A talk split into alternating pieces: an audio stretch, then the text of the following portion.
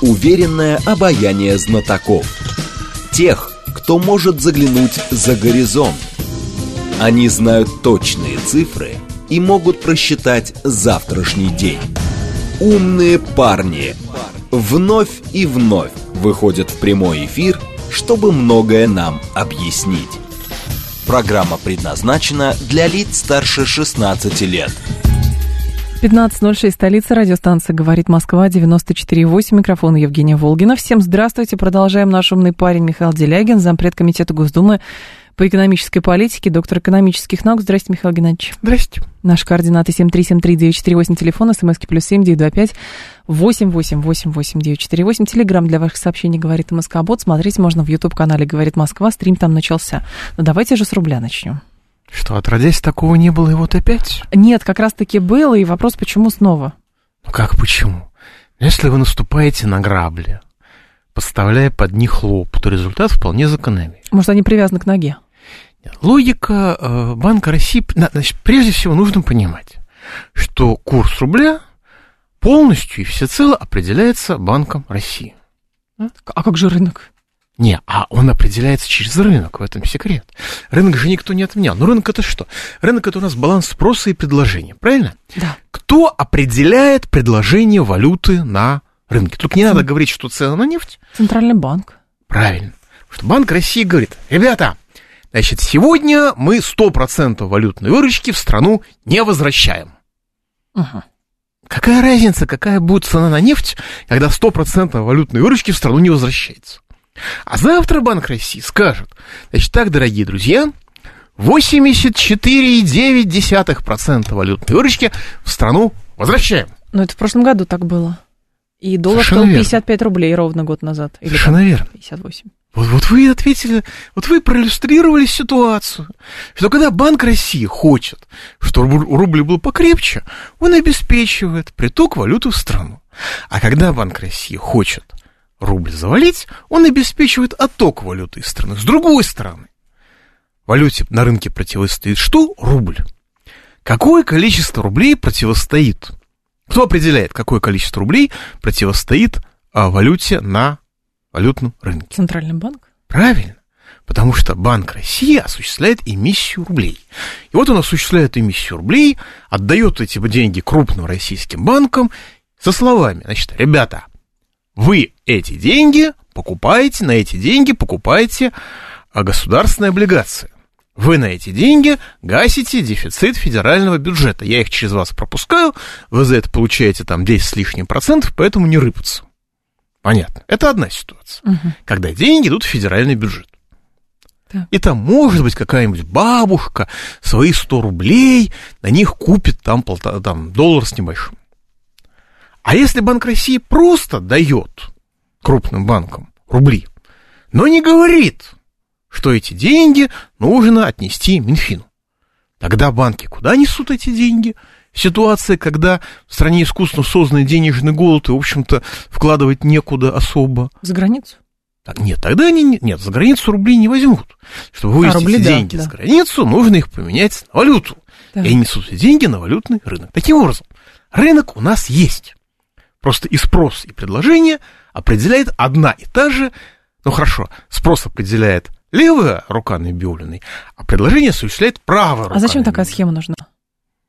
Чтобы обеспечивать, во-первых, а, создавать у людей иллюзию, что они живут в рыночной экономике, и госпожа Набиулина и Банк России здесь ни при чем, они невинные жертвы несчастных обстоятельств, а во-вторых, чтобы обеспечивать а, историческую задачу российских либералов превращение России, поддержание России в состоянии донора жизненно важных органов для нормально управляемых стран. А для чего тогда, смотрите, год назад э, совершенно спокойно прикрутили возможность оставлять валютную А выручку за была, границей? а это была такая мгновенная истерика, потому что казалось, что сейчас обрушится все. Кстати говоря, 80% огранич... э, валь- э, запрет на вывоз а, валютной выручки 80%, требование репатриации 80% Мгм. валютной выручки ввел Минфин, а не Банк России. Так, для, для- для точности. И вот, значит, э, сидит госпожа, ну, сидят российские либералы и видят, что в России происходит развитие обрабатывающей промышленности. Ну, правда происходит. Оно не отражается в статистике грузоперевозок, я могу предположить, что статистика грузоперевозок просто не учитывает секретные перевозки, которые осуществляют военную технику. Вот в производстве они учитываются, угу. а в перевозках они, может быть, не учитываются, учитываются как-то не так. Поэтому диспропорция. Ну, конечно, никто не отменял приписки и все остальное, и занижение масштаба роста цен, но, тем не менее, обрабатывающая промышленность развивается. Что это значит для либерала? Это означает, что в стране появляются возможности для инвестирования денег. А если в стране появляются возможности для инвестирования денег, то те деньги, которые должны были из России уйти и обеспечить финансовые ресурсы для э, глобальных финансовых спекуляций, для западных в первую очередь, они в России останутся. То есть вы клоните к тому, что не там искали мятежников? Ну, почему? Или саботажников. Все, все знают мятежников, они у нас деньгами нашими руководят. В чем проблема? Если бы нашими не, ну были деньгами... вроде одни мятежники, а теперь если вы говорите, нашими... что другие. Не-не-не. Нет? Вот это очень спорный вопрос. Я не хочу никого подводить под статью об дискредитации вооруженных сил Российской Федерации и об оскорблении участников боевых действий. Угу. Поэтому э, давайте сосредоточимся на экономике. И вот про экономику, ради бога, Но конечно. если бы у нас деньгами управляли бы не мятежники, ну что, у нас было бы э, вымирание населения по 650 тысяч человек в год, как в прошлом году, и больше миллиона, как в позапрошлом? Ну, слушайте, ну, э, так, так же не бывает. Ну, тогда возвращаясь, если... возвращаясь а, ну, к логике Банка России. То есть возникла угроза, что обрабатывающая промышленность развивается, впитывает в себя деньги, и поэтому вывозить на Запад удастся меньше. А если это допустить, тогда в какой-то момент Запад скажет, зачем мне здесь эти клоуны, я их меняю на других клоунов. Поэтому нужно придушить обрабатывающую промышленность. Как ее придушить, когда вы контролируете только деньги? Повысить стоимость кредита, сделать кредит еще более запретительно дорогим. А для этого нужно повысить ставку Банка России. 21 июля, вот, скорее всего, они ее и повысят. А что, ну, 21 июля не повысит, повысит потом. А для этого нужен же какой-то повод. Значит, нужно создать, аж, как госпожа Юрьевна говорит, спрос. А, нет, создать а, инфляционное ожидание. А как создать инфляционное ожидание, когда ни у кого нет денег? Уроните рубль, ослабьте рубль, и вы получите инфляционное ожидание. У нас же с импортозамещением все в порядке, как мы знаем. Москвич это же российская машина. Там Подождите, полностью если... отечественный шильдик. Михаил Геннадьевич, но если прикручен. так все действительно так предельно просто, как вы описываете, то не, вопрос... Не, не, вот, понимаете, это не предельно просто. Это я это просто излагаю. А для а, сотрудников органов государственного управления это непостижимо сложно, они это не понимают. Я вчера имел э, удовольствие задать господину Силанову прямой вопрос. Вот, ребят, у вас, вы субсидируете а, нефтеобрабатывающую промышленность, датируете ее в размере 3,2 триллионов рублей. Вы ее сделали убыточной в рамках колониал, колониальной модели российской экономики, когда нельзя экспортировать ничего, кроме сырья, и э, нужно э, закупать uh-huh. продукцию переработки этого сырья. А у вас дефицит 3,3 триллиона рублей. А вам приходило в голову, что можно налоговый маневр отменить?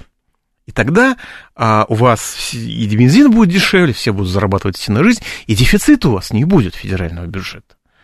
Человек этот вопрос не понял. Он мне рассказывал про то, что они стараются поддерживать российскую экономику, которую одной рукой, которую не другой рукой при этом гробят. Ну, может быть, тогда речь просто идет а, банально о том, что хорошо, это там не враги, не саботажники, ничего, mm-hmm. просто это такая школа экономическая, Нет, а другой такая... школы не придумал. ну, понимаете, но если у меня есть экономическая школа, да. в рамках которой Россия должна быть уничтожена, ну, если вы являетесь донором жизненно важных органов, скажем, для меня, то вопрос вашего существования, когда мне понадобится ваша печень. Вот и все.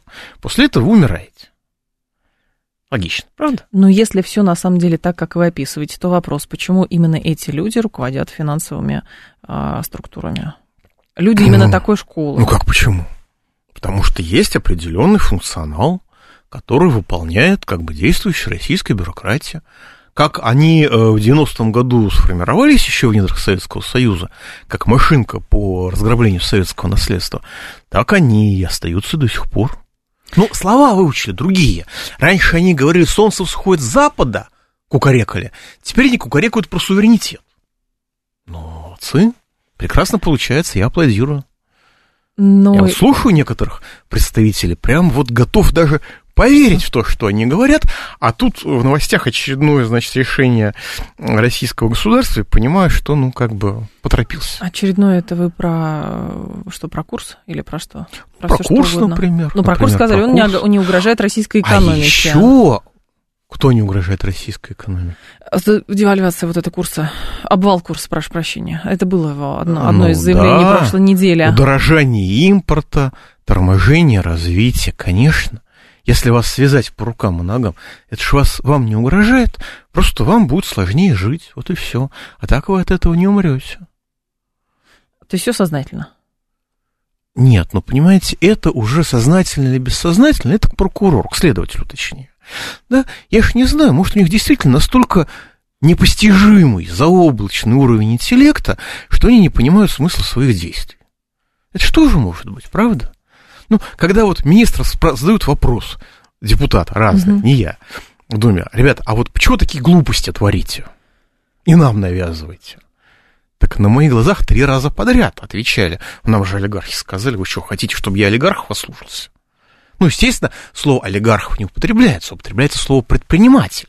Но поскольку фамилия этих предпринимателей всем известна поименно, да, ну, понятно, что это не То Вася Пупкин, предприниматели здесь просят, и кафе тогда держит. их... Ну, вообще-то нам, в принципе, про курсы так и объясняют, что, ну, вы понимаете, нам нужно бюджет наполнять, а нефтяников давят налоги, и поэтому экспортерам нужна хорошая выручка, чтобы наполнять бюджет. Простите, пожалуйста, а вы страну развивать не пробовали? Чтобы она наполнялась, как указывает, между прочим, президент Российской Федерации, говорит, а вы знаете, ребята, а у нас структурные изменения позитивные, потому что посмотрите, как налоги, не связанные с нефтью и газом, растут, и налоги, не связанные с экспортом, растут. И это же правда. Просто можно развивать страну, перерабатывая сырье. А можно это сырье отдавать белым, там или уже и желтым господам, которые вы будут перерабатывать сами, и что-нибудь будут позволять вам у них купить. То есть в итоге никакого разворота принципиального не происходит вообще. Нет, почему? Произошел разворот с запада на восток, он происходит, он на глазах происходит. А Ну, министр экономического развития, товарищ Шишетников, еще в мае прошлого года заявил несчастным депутатам, что, ребят, ваше представление о том, что импортозамещение – это замена импорта собственным производством, оно устарело. Импортозамещение это, например, и когда европейский импорт меняется на, На китайский. китайский это импорт, тоже понятно. импорт. А вот у нас импортозаместили, значит, у нас сейчас развивается автомобиль отечественной сборки «Москвич» Ну, он не электромобиль. отечественный, ну, он, да, Да, китайский. он же отечественный. Нет, он считается отечественным. Там шильдик только. Ну, я верю в то, что шильдик для него изготовлен не в Китае. Я не проверял, но я в это верю. Да, ну вот перевозка машины из Казахстана, потому что он не в Китае производится. В Китае уже другие изделия, более совершенные производятся. Вот это производится в Казахстане. Если я правильно помню.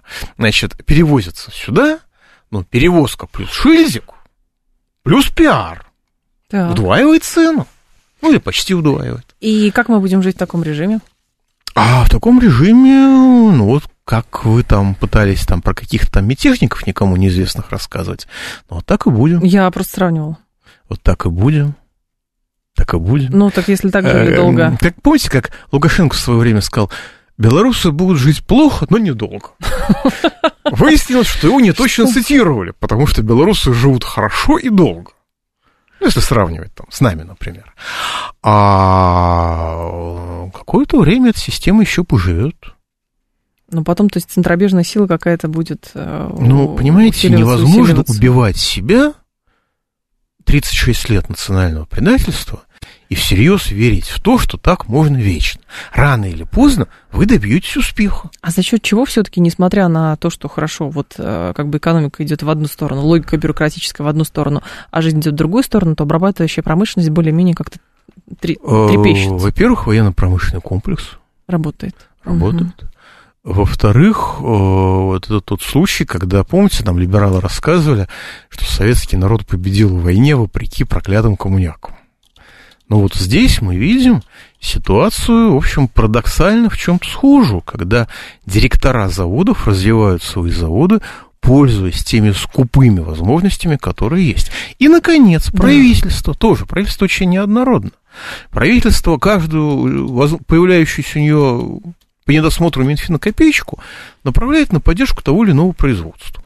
Это тоже работает. Понимаете, вот макроэкономическая теория – это не осмыслила опыт последних трех лет, когда Сюда 10 триллионов, сюда 10, и сюда 10 миллиардов, сюда 10 миллионов, сюда 5 миллиардов, сюда еще сколько-то. Причем с воровством, как я понимаю, в общем, все примерно как было. У нас тут честные сооружения построили по всей стране, а потом выяснилось, что в некоторых регионах, типа Ярославской области, построили по неправильному проекту. Так что и в принципе работать не могут. Ну, построили физически-то. Построили, сейчас сажают строителей. Ага. А строители-то почему они по проекту строили? Но это уже ну, проекты ну, утверждали на более высоком уровне. Вот, но тем не менее, а, деньги инвестируются, в порядке исключения осуществляется развитие, там создают льготные условия, там, налоговые, таможенные, тарифные, еще какие-то, и вдруг начинает, начинается производство каких-нибудь гвоздей. Мне, скажем, в Татарстане показывали, ну, знаете, вот то, что раньше кузнецы в, кухне, в кузнях деревенских угу. ковали, ну, вот такие вот простые инструменты там сами выпускают.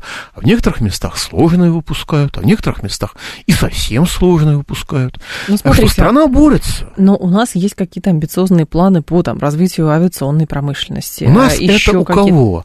У нас это у человека, который 10 лет, как говорят, уничтожали гражданское авиастроение, а когда его назначили вице-премьером, стал с удесятеренной энергией его продолжать возрождать?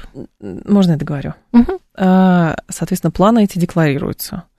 Потом, наверное, к, там, к 35 году будут подводить какие-то итоги, что а сколько на самом деле самолетов построено. То есть, на самом деле, а зачем тогда городить такие планы, если по факту ничего делать, ну, с ваших Знаете, слов не будет? а я вот такой старенький, я еще помню... Не как... наговаривайте на себя. Не, а кроме шутки, когда в зеркало смотрю на себя, я думаю, что столько не живут. Я еще помню, как нам пос... обещали построить коммунизм, вы не поверите, в далеком 81 году. Мне бабушка рассказывала. Я, наверное, не факт, что доживу, но ты доживешь, ты точно, внучок, увидишь коммунизм в 81 году. А дожила я она тоже, но не дожил коммунизм. Так что насчет планов угу. отчитаются как надо. У нас же вы не поверите. Помните, были такие майские указы президента 2012 да, года? Да, конечно. А вы знаете, что они выполнены? Все? Все. Полностью, Точно? целиком. У нас 25 миллионов высокотехнологичных рабочих мест. У нас зарплата ученых там в разы, медиков и преподавателей в разы больше, средний по региону. Все выполнено. Но это все в галлюцинациях чиновников выполнено. Но тем не менее, когда там какая-то кандидатша биологических наук президента спрашивает, простите, пожалуйста, а как можно жить на такую крошечную зарплату, как у меня, ей всей мощью государственного аппарата разъясняют, что она дура, и она не понимает, сколько она получает. Она не способна, ну, как кандидат биологических наук. Кто такой кандидат биологических наук по сравнению со специалистом в области государственного муниципального управления? Ну, так даже, даже давить ее жалко.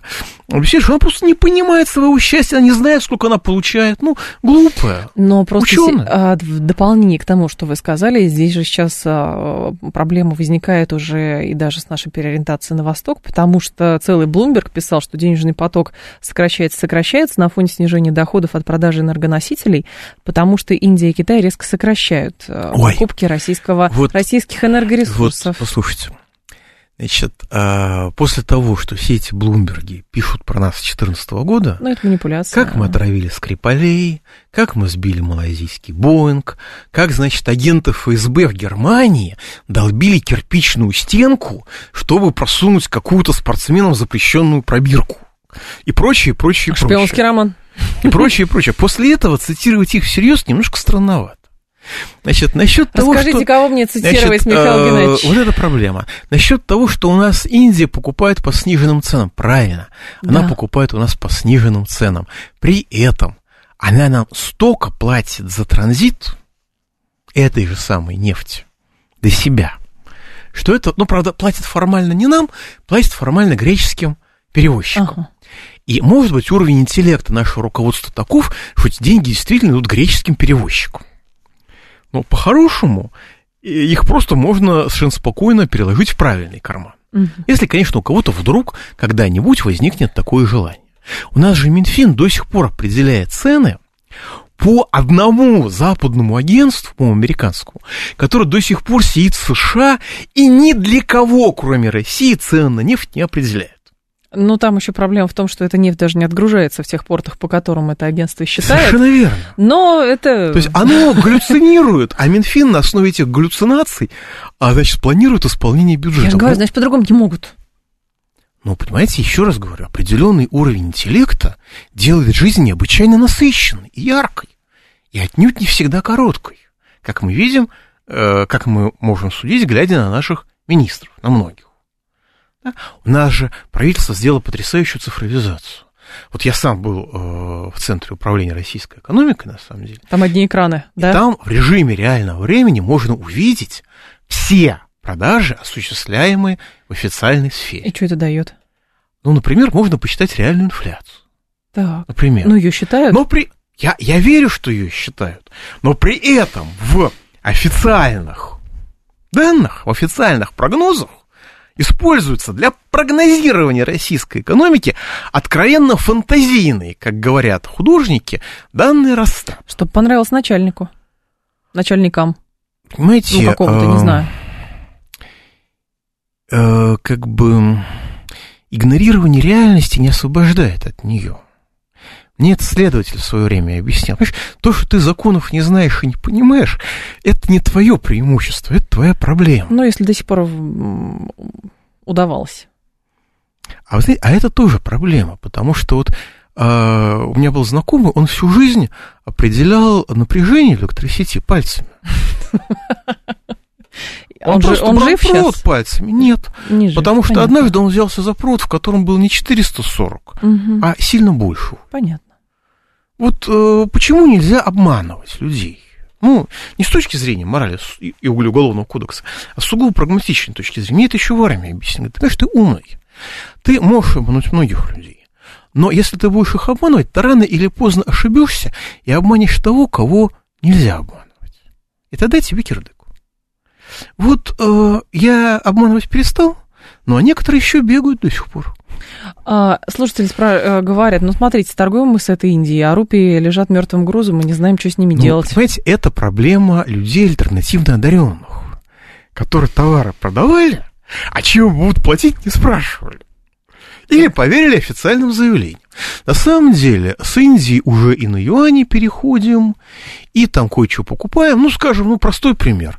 Бегал у нас по России год белорусский предприниматель Мгм. Который говорит, ребята, у меня хорошая модель трактора, давайте я сам инвестирую в вас и поставлю вас в производство этих тракторов. У меня деньги есть, вы мне разрешите только. Ну, ему объясняли, что ты иди к Васе, улыбнись, он тебя пошлет к Пете, улыбнись, Петя тебя пошлет к Тане, улыбнись. Ну, и так вот год он так бегал, потом он прыгнул, уехал в Индию. Индусы его приняли с воплем восторга, дали ему сразу землю, все, все, все, все, все. Разрешениях там даже речи не шло. Там речь шла, чем вам еще помочь. Потому что Индия нормальными людьми управляется, а не российскими либералами. И э, сейчас он эти э, трактора прекрасно продает в Россию. Ага. Мы могли их производить у себя, получая налоги, рабочие места и так далее, и так далее. Но, понимаете, как бы э, феодализм с, ну, как говорится, Сергеевич Глазев-Блатной, это научный такой термин, с тракторами плохо совместим. Помните, времена Ричарда Львиное сердце с тракторами как-то было напряженка. Ага. А, Михаил Делегин с нами, зампред Комитета Госдумы по экономической политике, доктор экономических наук, новости, и мы с вами продолжим. Уверенное обаяние знатоков. Тех, кто может заглянуть за горизонт. Они знают точные цифры и могут просчитать завтрашний день. Умные парни. 15.36, столица радиостанции «Говорит Москва», 94.8, микрофон Евгения Волгина. Мы продолжаем. Михаил Делягин с нами, зампред Комитета Госдумы по экономической политике, доктор экономических наук. А давайте про валюту БРИКСа поговорим. Много чего-то говорят, к, к э, золоту хотят привязать, вроде бы единое будет, Чего, и чего, лучше чего, доллара чего? будет. Валюта Валюта БРИКС? БРИКС, да, Ну, подождите. БРИКС это у нас что? Это у нас Бразилия. объединение. Бразилия, Да. она у нас где? Она у нас в Южной Америке, крупнейшая Так. страна Южной Америки. Дальше у нас Россия, Индия и Китай. Да. Но это три разных страны, в общем, с двумя совершенно разными моделями. Для того, чтобы у вас была общая валюта с кем-то, у вас должна быть единая экономическая модель. Почему у России, скажем, с Белоруссией нет единого рубля, хотя в 2005 году собирались ввести? Почему, кстати? Потому что у нас принципиально разные экономические модели. Белорусская экономическая модель основана на развитии производительных сил государства Беларуси, а э, экономическая модель России основана на разграблении производительных сил Российской Федерации, если, конечно, э, правильно понимаю политику государства. И партии, наверное, уже можно это, так добавлять. Вот. А mm-hmm. поэтому создать единую валюту невозможно. Не только потому, что как бы придется учитывать интересы Беларуси, а там население меньше 10, меньше 10 миллионов человек, но и потому, что принципиально разные экономические модели. Угу. Вот Китай с Беларусью может создать единую валюту, но у них э, разные, разница экономических потенциалов. Китай с Индией у них немножко не совпадающие экономические политики, не вполне совпадающие э, геоэкономические. То есть можно создать единую валюту, но это будет постоянное внутреннее напряжение. А с Бразилией просто нет такой тесноты экономических связей. То есть можно создать расчетную валюту ну, да. для того, чтобы уйти от э, рисков, связанных с долларом. Но она все равно будет, знаете, рассчитываться будет какой-то валютой, а в уме держать доллар. А, а в уме будут держать криптоюань, когда китайцы его наконец допилят угу. как более стабильную, более надежную валюту. Потому что когда мы уже с Индией рассчитываем все в юанях, ну, ребят, ну, а где здесь валюта БРИКС? И Индия, по-моему, сказала, что она не особо хочет валюты БРИКС, потому что у нее особые отношения с США, и она, в общем, склонна их скорее поддерживать, чем не поддерживать. Территориальный спор с Китаем урегулировали, а стратегическое, так сказать, расхождение вроде бы остались. Угу.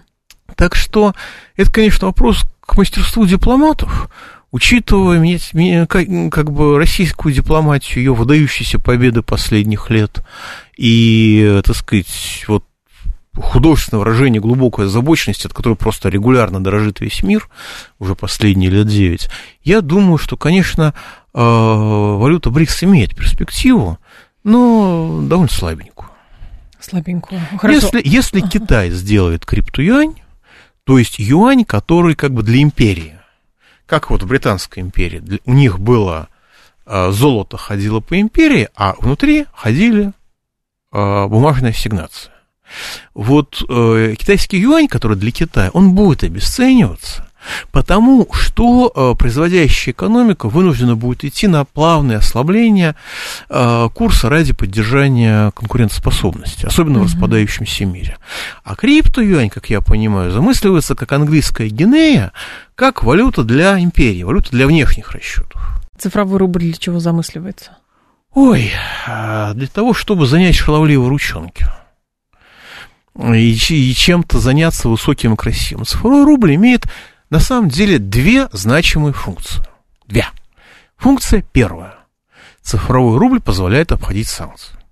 Но Банк России отказывается от использования этой опции. Вторая функция. Так он же сам, подождите, он же сам продвигал идею цифрового рубля. Не, он продвигает цифровой рубль, но он продвигает цифровой рубль как безделушку. Помните, китайцы в свое время придумали порох ракеты. И они даже использовали эти ракеты для фейерверков а не для боевых действий. А, вот оно что, понятно. Вот Банк России относится к цифровому рублю, как древние китайцы относились к ракетам для фейерверков. Их запускали в небо, чтобы изобразить красивого дракона для красоты. А вторая функция, которую может выполнять цифровой рубль, это умные контракты, смарт-контракты. Это контракты, которые нельзя, в рамках которых нельзя украсть деньги. То есть выделенный день, ну, через угу. технологии блокчейна, выделили вам деньги на покупку кирпича, вы на эти деньги яхту купить не сможете. Причем шифер для того же дома сможете. А такой же точно кирпич, но уже для своего дома вы купить не сможете. Так, ну и для чего ну, все что? это делается? А, ну, это возможность цифрового рубля. Это опция, которая, в принципе, возможна. Но Банк России от этого тоже отказался. Ну, вероятно, они ошибочно полагают коррупцию основой государственного строя и не хотят выступать в качестве подрывных элементов. Ну, это тогда по Кордонскому получается. А что там у Симона Гдальча? Ну, у него было, что у нас как таковая не коррупция, а просто э, рента, прослойка для, значит, чиновничьего класса. Вот и все. Mm, Ну, знаете, можно сказать, что еще там говорил Харитонович Попов в свое время, говорил, что чиновникам нужно отдавать 15% от каждого контракта за менеджерские услуги. Это не будет коррупции. Это будет лоббизм уже. Да, но, понимаете, это вопрос, как оформить. Коррупция как сословная в рента. Какую вот бумажку, в какую бумажку оформить эту сгнившую селедочку? Угу. Вот. Э, главное, чтобы ее не кушать, но мы ее кушаем, к сожалению. Вот. Но ситуация от этого, от названия не меняется. А, цифровой рубль, э, соединенный с блокчейном, мог перевести все госзакупки на систему умного контракта да. и тем самым ликвидировать, технологически ликвидировать, ну, три четверти нынешней коррупции. Ну, по сути, как госуслуги ликвидировали вот эту мелкую коррупцию на местах. Да, да, да, да. Правда, теперь говорят, что через... появились сообщения, я э, направил запросы депутатские с просьбой проверить, пока ответов еще нет, просто угу. по сроку, потому что появились сообщения, что э, на людей через госуслуги оформляют кредиты разного рода мошенники. Даже так. Вот. Ну, у нас да. такая, мы же понимаем, что у нас полностью защищены э, Личные данные. персональные данные в государственных системах. Это же железобетонно, это практически китайский фэрол, даже лучше. Вот. А, при том, что мне лично приходили в системе госуслуг данные совершенно посторонних людей. Ну, просто приходит мне письмо, что, знаете, вот гражданин Сидоров разводится с гражданкой Петровой, у них такие-то дети, у них такие-то отношения друг с другом, живут они там-то, все персональные данные, все адреса, все обстоятельства жизни. Я думаю, сейчас я это опубликую. И с меня снимут депутатскую неприкосновенность, потому что это преступление, это разглашение персональных данных. Но прислать эти данные мне по системе госуслуг вроде нормально. Пишу запросы Минцифры, все хорошо, прекрасная маркиза. Ничего мы дополнительных никаких защит создавать не будем. А, говорю в Госдуме, так на меня, против меня начинают расследование, и потом заявляют, что, значит, дорогой товарищ, пожалуйста, мы ставим вам на вид, что нельзя пользоваться непроверенными данными. То есть вот данные, которые получил из госуслуг, это непроверенные данные у нас оказывается. А, история с, все-таки с этим цифровым рублем для а, физических лиц. Люди до сих пор пишут, говорят, объясните разницу. Вот сейчас деньги на карточке, же фактически электронные цифровые у деньги. У вас на карточке написано разница? название банка. Да. А в условиях цифровых денег у вас будут деньги лежать непосредственно в Центральном банке. в Центральном банке. Вся разница. То есть удаляется банковская прослойка. А это, как я понимаю, подрыв, э, дополнительный подрыв э, банковской системы. Ну, действительно, банки будут умирать, потому что банки это бессмысленные паразиты. А кто будет ипотеку выдавать? Центральный банк Центральный тоже? банк, конечно. Конечно. А, ну, это же монополия. Ой, а у нас в банковской системе вот такая вот здоровая конкуренция, ну, да? Сбера с Альфой, ага, ага. И еще Дом РФ сверху. То есть это не нужно, в принципе, было. Ну, у нас вопрос конкуренции-то в экономике никогда не возникал при, при ее уровне монополизации. А когда и как примут э, возможность через госуслуги запрет на выдачу кредитов? спрашивает слушатель. Я думаю, что не примут, потому что э, это ограничивает э, наживу банков и банковское лобби это не позволит. Это та же самая история, что с микрофинансовыми организациями. Знаете, когда понятно, что это ростовщики, которые должны быть истреблены, должны быть просто запрещены. То есть, грубо говоря, должен быть запрещен кредит, который по ставке выше там, трех или четырех э, ставок Банка России. Он просто должен быть запрещен. Угу. А что делать вместо этого? А значит, снижают до 0,7%, процентно, до 0,7% в ставку, день. Да. Ставку максимально. Ну, понятно, что это просто лоббизм и, чтобы не сказать дурного слова, может быть, мафия. Потому что когда представитель Банка России рассказывает, что рентабельность бизнеса микрофинансовых организаций 17% годовых, вы представьте себе, что вы выдаете кредит – под 270% э, годовых, Какая там а ваша рентабельность 17%. Ну, да. Детский вопрос, сколько же вы взяток-то платите? Ну, там много. Разницу? Получается. Разницу, значит, вы и платите. Или часть разницы. А как вам утверждение, что цифровой рубль – это попытка государства еще больше ужесточить с, как бы, а, слежку за контроль за а, тратами людей, потому что у людей на руках слишком много ну, кэша? Понимаете, упростить – да, ужесточить – нет. Простите. Потому что все ваши траты, они в единой базе данных налоговой. Все. Эта интеграция случилась, по-моему, года три назад. Угу. Помните, летом тогда замораживали хаотично а, счета из-за просто переводов с карты на карту. Был такой, да. Вот, вот тогда интегрировали налоговую базу данных с банковской базой данных. И, в принципе, сейчас а, большинство людей, которые там расплачиваются за услуги, они стараются расплачиваться через систему быстрых переводов или кэш. Вот я сейчас был в Дагестане, видите, там... Только кэш, скорее всего, не, не, да? Не-не-не, просто Нет? система быстрых переводов везде. Да. То есть просто стоит торговая точка, и над ней, значит, номер телефона, на который нужно переводить. Переводите, показывайте, забирайте свой ну, мороженое. так это на любом рынке сейчас есть такое. И на да. любом рынке тоже. На да. любом рынке тоже. А, У говорят... меня всегда есть подозрение такое, что вот так расплачешься за цветную капусту, а тебе потом пришьют, что это а, финансирование ВСУ, не, потому не, не, что неизвестно, кому это счет принадлежит. А вот это правильно, а, вот это правильно пришьют, потому что финансирование ВСУ работает в том случае, если вы это делаете сознательно. Угу. Если вы переводите деньги очередному майору МВД, или э, лейтенанту ФСБ. Которому принадлежит торговая точка? А, нет, теле, я имею в виду телефонных Телефон, мошенников. Понятно. То в этом случае вы введены в заблуждение, и вы это делали неосознанно, соответственно, вы здесь ни при чем. Так что вот в этом отношении наше право пока еще работает. Хотя, возможно, что это и время. Угу. Но, возвращаясь к теме, а, действительно, у Банка России трудности с регулятором. Конфликт, ну, сложности со Сбербанком понятно, что если вы регулируете кого-то, кто составляет больше половины регулируемой вами сферы, то у вас будут с ним сложности. И, возможно, цифровой рубль – это такой способ прижать банки, в том числе прижать Сбербанку, чтобы лучше слушались. Я вполне готов это допустить. На аппаратном уровне, там, в третьих, в четвертых, это так. Я поддерживаю цифровой рубль, потому что это развитие технологий. Угу. Развитие технологий – это абсолютная, что сказать, догма, да, абсолютная императив. А если не будет электричества? Но если не будет электричества, тогда, что называется, привет вам всем с кисточкой. Вот. А если, так сказать, не будет жизни, если не будет электричества, то не будет и обычной банковской системы, здесь можно не переживать. Зато останется кэш. И смею вас заверить, что если не будет электричества, то будет тушенка и будут патроны. И спички еще, да. И спички, зажигалки, аккумуляторы. А вот кэш... Кэш Кэша тоже не будет. Смысл, да. Понятно.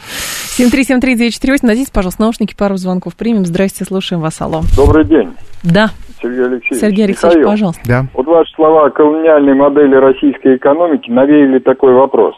Как вы на сегодня определяете и характеризуете нашу экономическую политику? Каков ее замысел? И что в наше крайне тревожное время будет критически тормозить оперативный перевод экономики России в случае такой необходимости на военные рельсы? Спасибо.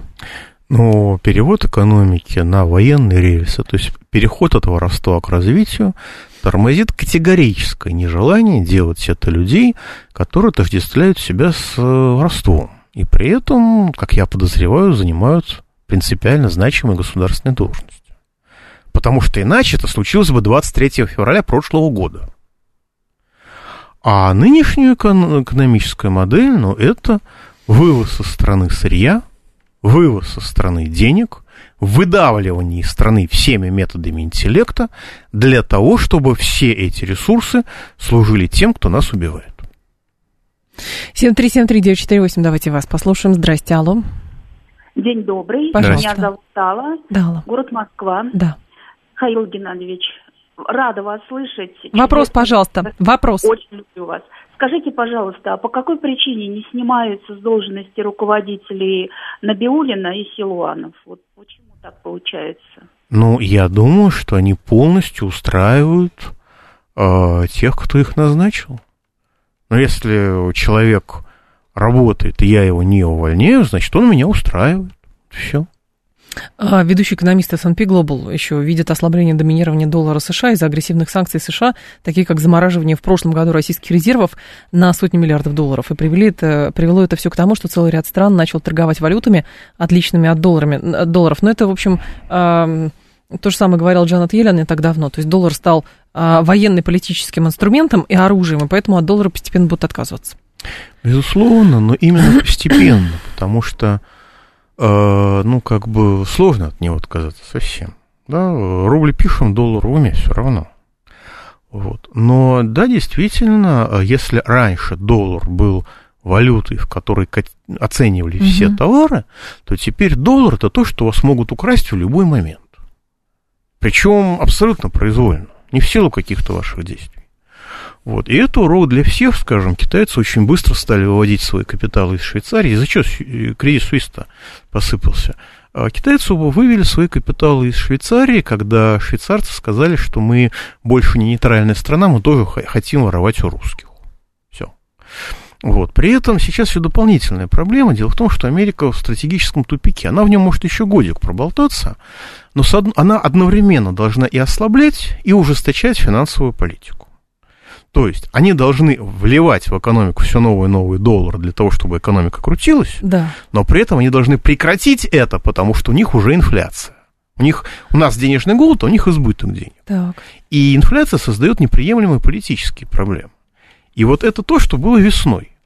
И они слегка ужесточили финансовую политику, и в результате у них посыпались региональные банки, посыпалась основа их экономики, угу. реального сектора. То есть Америка в тупике, скорее всего, она будет как-то отказываться от своих долгов, то есть она будет отказываться от долларов, которые лежат в чужих карманах. А, вот оно что. То есть мы вам больше ничего не должны. И эти да, деньги... кому я должен, всем прощаю. Подождите, а таким образом эти деньги будут, э, ну, обесцениваться же не в отдельно взятой коробке, они, в принципе, будут обесцениваться? Они будут обесцениваться, скорее всего, ну, и, и разные есть сценарии, но самое простое – это объявить все наличные доллары за пределами США преступными деньгами.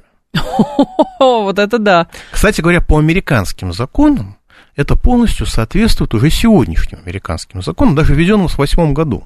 В восьмом году Обама, как только, так сказать, в девятом году, как только Обама стал президентом, они приняли закон, по которому налоговое резидентство передается по принципу чумы. То есть вы покупаете доллар, один доллар в обменнике uh-huh. в своей стране, по американским законам вы являетесь налоговым резидентом США, потому что вы вступили в хозяйственное взаимодействие с американским государством, и вы обязаны платить американские налоги на все свои доходы. Если вы это не делаете, вы преступник. Поскольку после того, как несколько десятков человек, э, вполне обеспеченных европейцев, э, посадили в тюрьму, потому что у местных властей там э, в Штатах были проблемы с региональными, с местными бюджетами, после этого закон перевели в тестовый режим в том же самом девятом году. Никто не знает, что это такое.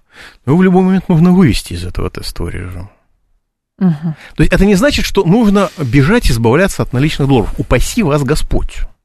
Но нужно иметь в виду, что риски, связанные с долларом, распространяются не только на государственные деньги. Совсем не только. А, так, сейчас э, скажу. Алексей пишет нам. Правительство работает блестяще. Против нас ведется две жесточайшие войны. Экономическая и гибридная. Количество санкций беспрецедентно. При этом наша экономика показывает положительную динамику. Граждане даже ничего не почувствовали. Я счастлив за граждан, которые ничего не почувствовали и хотел бы познакомиться хотя бы с одним из них. Ну, просто посмотреть на этого человека. А какая равноценная стоимость доллара сейчас? Как вы думаете? Ну, вы знаете, равноценная стоимость – это паритет покупательной способности. Да.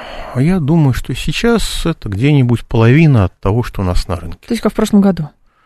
Нет, в прошлом году было 54 минимум, а да. сейчас а паритет покупательной способности это, я думаю, где-то ну, 45, наверное, что-нибудь такое. Ну, грубо говоря, половина сегодняшней рыночной стоимости, потому что разница между рынком и паритетом покупательной угу. способности это страновые риски с точки зрения Соединенных Штатов Америки. У нас они всю жизнь были где-то на уровне третьего, но поскольку сейчас мы в, прямом, в прямой конфронтации, то это значит, они выросли где-нибудь, наверное, до половины. И получается, для нас доллар менее ценен? С учетом того, что мы мало чего нет, на него можем нас, купить. Нет, наоборот, доллар очень ценен, потому что это как бы на него нельзя ничего купить. Ага. Но в нем можно хранить деньги, пока его признают Соединенные Штаты Америки. Михаил Делягин был с нами, зампред комитета Госдумы по экономической политике, доктор экономических наук. Михаил Геннадьевич, спасибо, ждем снова. Спасибо вам, всего доброго. Далее счастливо. у нас рубрика «Русский язык и новости», потом снова с вами я.